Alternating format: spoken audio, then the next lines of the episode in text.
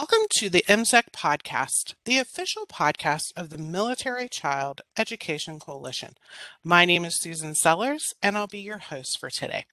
This podcast has been made possible thanks to the generous support from the Offutt Officer Spouses Club.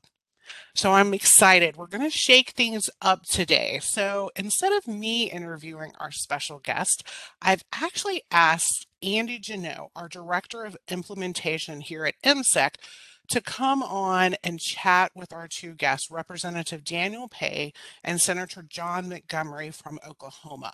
But before we do that, I kind of want to chat with uh, Andy just a little bit about an initiative called the Purple Star Schools. Specifically, what is this program and why military families should be interested in learning more about it? Andy, thanks so much for coming on today. Yeah, thanks for having me, Susan. I'm very excited to talk about this because I am an active duty military spouse with school age children. And so Purple Star schools are something that are near and dear to me, both personally and professionally. As an employee of MCEC, I work very closely in my position as the director of implementation to uh, get schools and districts and states. We work really closely to get that Purple Star designation program up and running. And so I'm very excited to talk about this today. So I've heard a lot of parents lately, you know, when I start to talk about Purple Star School, they say, What is a Purple Star School? And I say, Oh, I'm so glad you asked. so I want to talk a little bit about it so we can understand why this is such important work that they're doing in Oklahoma. So, as the national advocate for Purple Star Schools, MCEC works to assist these schools and districts who are looking to achieve that designation through their states. So MCEC doesn't do the designation, we just assist with the readiness for the designation through the state. And so Purple Star schools are those that have shown their commitment to supporting military kids and families in very specific ways. And those ways will include having professional developments for the school professionals on unique transition issues of our military connected students. If you're not military connected yourself as an educator, sometimes you don't you don't know what kinds of situations um, those military connected kids are coming in with. So providing education for those school professionals is key. It's also um, one of the components of Purple Star is to have a student-led ambassador program. So when my students were moving, uh, my fourth grader, her first question was, well, on the first day, am I going to have anyone to sit with at lunch? You know, she was so concerned about the social element. And so this student land ambassador program allows a peer to peer opportunity for a safe place to land when you go to a new school so that you're not unfamiliar with the lay of the land. They do kind of a tour of the school and have a, a group of kids you can automatically connect with before you have found your tribe and your footing in the school system. So it's a super important process for military kids coming in who are coming in with no friends, no knowledge of the school. And then another important factor is a campus military liaison point of contact. So as a parent going in, I know exactly who to go to when I have questions about the transition issues for my kiddos, whether it's academic or social emotional. And then, of course, a website with current and relevant resources for parents so that they can feel really confident when they are choosing a Purple Star school that that school has taken the military child into consideration and put things in place to make sure that those transitions are much smoother and easier for both the child and the family members who are coming along on this journey of transition.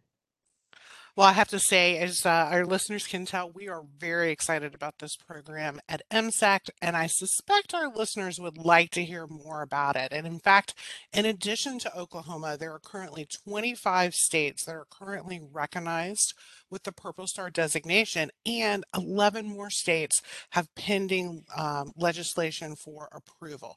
So now I'm going to switch gears and I'm going to have Andy focus a little bit more on the Oklahoma's Purple Star program and start chatting with our guests today, Representative Pae and Senator Montgomery. Andy? Yes. So we're very excited that Oklahoma is really spearheading this because they're one of our most, most recent states to adopt the legislation. So the legislation has passed, and then their next step is to develop the designation criteria and the application for schools to start applying for designation through the state of Oklahoma. So it's a really exciting time uh, for this state. And like many others, they're uh, really instrumental in the legislation is really instrumental in getting this process started. So um, I really want to focus on the roles that Representative Pae and Senator Montgomery took in getting this process started for the state of Oklahoma. So you were both instrumental in passing Bill SB 54 for military families in Oklahoma. So I know why it's important to me as a military spouse, but why was this bill so important to you both? Well, Susan, uh, Ms. Jana, thanks. Thank you for the opportunity to uh, participate in this podcast. Appreciate everyone at uh, MCEC as well. Um, you know, this this was a bill that was about uh, two years in the making. Uh, we had a constituent, uh, Karen Bailey. She works at our local career tech center, and she messaged me. this is about late 2019 about a bill that Texas had passed um, about establishing uh, their Purple Star campus uh, designation program. And so, uh, John and I, we are both proud Sooners graduates from the University of Oklahoma, and we definitely have the, you know, the Red River rivalry thing going. And so, anytime Texas uh, tries to beat us, uh, that's something that uh, we we want to respond to and be proactive in. And so, we thought if Texas can do it, then Oklahoma can do it as well. So we we introduced the legislation uh, back in 2020. And uh, like many things, because of the COVID 19 pandemic, we were not able to finish uh, passing the legislation until uh, this year. Uh, but we both represent um, Lawton, Fort Sill. Uh, there are many, many military families in our community. And so we understand the importance when it comes to families who move here for the first time, how that transition for their kids is essential uh, that it's effective and successful. And so we thought with this piece of legislation, having the Purple Star uh, campus designation, it can provide uh, quite a bit of certainty and solace uh, for, for all military uh, families. So I think that's that, that's probably the most important reason why uh, we decided to file the legislation. Yeah, I think Daniel kind of touched on a lot of um, how I feel about it as well. As far as you know, we we both we obviously both represent a military community, uh, and we're very cognizant of, of that. And I, I, think we saw it as a way of really ensuring that parents, military parents, have access to information and people uh, in our community um, to you know really to just help them out as they you know as they maybe come here or they PCS here or whatever the case may be, um, and just making sure that they have the resources that they need uh, to make sure that their kids are successful you know in our in our schools here as well because and we we absolutely understand that that is um, um, such a huge, really just a huge sacrifice for this country. Um, you know, to be able to move around and and and have to, um, you know, really acclimate to different communities all over the place. And so, um, we definitely want to make sure that we're doing our part to ensure that you know military families have have the resources that they need to be successful. Um, so, and that's that's a huge part of this. Well, thank you both for being such huge proponents of supporting military families. I know that this is a, a community that welcomes military families, and I know Oklahoma is got it's one of the top 15 states for military presence and population. So uh, it's so good to know that there are people in the leadership roles like such as yourself that focus on it and know that it's important and make it a priority. So I have to thank you both for making this a priority. Um, and then I want to ask my next question uh, really is about what's next. So what are some of the key elements of the bill that goes into effect on November 1st? Yeah, so the, the main the main thing, um, uh, obviously, we have to create the designation, uh, and we're I think we're leaving that up to our state board of education. But um, a lot of the a lot of the components that are included in that bill um, deal with um, basically just the things that the school district has to do uh, to be able to receive the designation, of course. So um, uh, they'll they'll have to identify military connected students who may be enrolled at the camp at a campus. Um, uh, they, we would have to have a, a liaison who whose kind of job um, it is to do that. Um, but but ultimately, they serve as kind of the point of contact between the campuses and and the you know the military families that determine uh, the appropriate you know services uh, that maybe military students might need. um, when when they come here, uh, and then of course they assist in coordinating, you know, campus programs that are relative, you know, relevant to um, you know military students and families. So um, on we've also provided that on their websites they're supposed to maintain and you know something that's easily accessible here. Basically just information and resources for those families and students uh, about their you know relocation or the enrollment registration you know any kind of academic planning that might be available you know what are the course sequences the what kind of classes are available and and and and, and information like that. So that's kind of the, the gist of it that's kind of the main component of it i guess if you will what kind of the things that we're requiring so I think too that we're certainly going to be open open minded to you know if there's anything else that we can add into this that that might help families as as they transition here. Yeah, I really like that you touched on the fact that there are some requirements because as military families coming in, you know, even though each state designates their own Purple Star process, one of the parts that's important to us as the national advocate for it is really advocating for this being a quality program that is not just a check the box kind of thing, but like actually has teeth and rigor to it so that a parent moving to any state that has a Purple Star designation can feel really confident that a school that has the designation earned it and has merit behind it. So I appreciate that you focused on that there are some requirements that are, you know, non-negotiable and this is not just a designation that you can obtain easily without doing some really important things to achieve it. So, my next question really is about long term impact. So, as we are seeing the Purple Star designation pass in many states, we're hoping in the coming years it'll be all 50 states will have the Purple Star designation.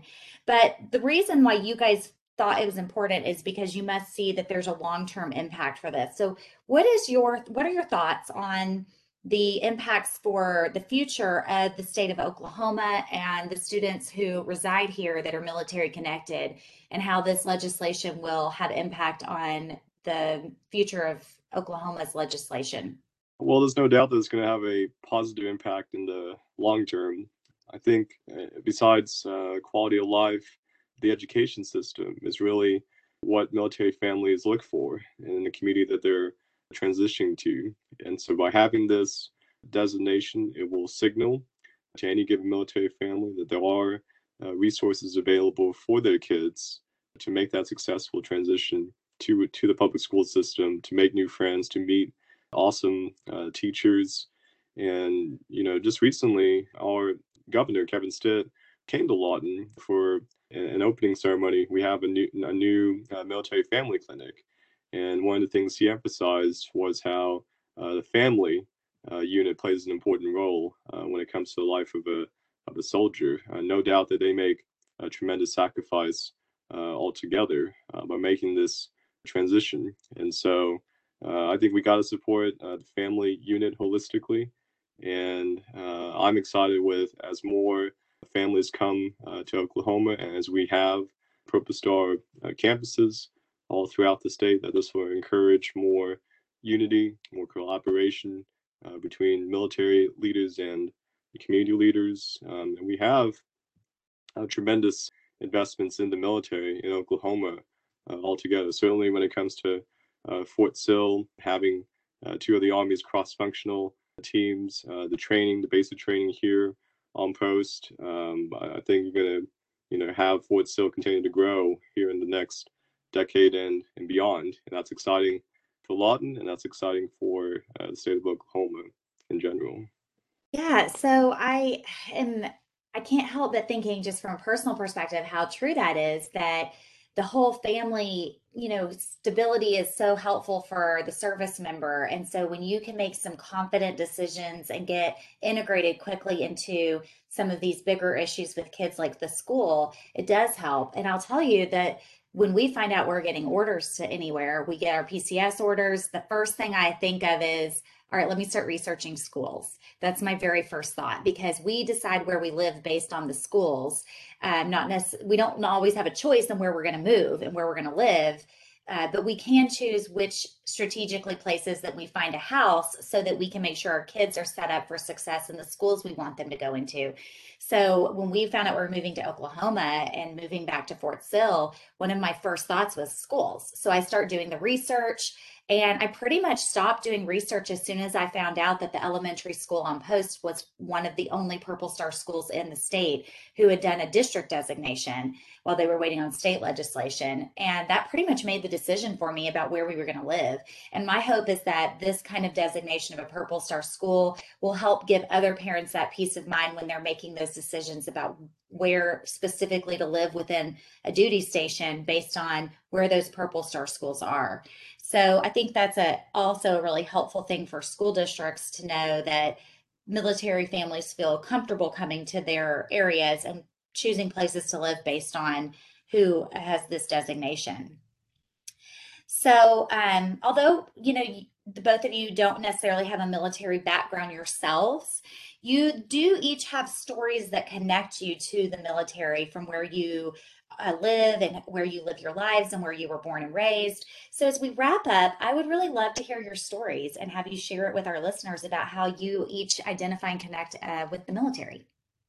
Yeah, I um um I I guess I'm kind of unique. And you know, a lot of a lot of people in Lawton who are kind of from here, um, you know, they they have kind of a military history in their family at some point. So really, for me, I mean, we ended up here because um, uh, kind of a combination of both of my grandparents actually, my grandpas. So um, one of one of my grandpas was at was at Altus, you know, the Air Force base over there, um, and then would have been stationed there at some point, you know, kind of the Vietnam era, and and um, and then on my mom's side, she um, he was uh, my grandpa was actually the one that was stationed here at Fort Sill, so of course he was you know part of the artillery uh, units in, in Vietnam and Korea, and uh, and so that's you know I, I think that's the the thing is you know a lot of people in our community may not have necessarily served but a lot of us have that family member that you know that brought us here um, or whatever the case may be. And i think you know all the more so we understand the importance of you know what it means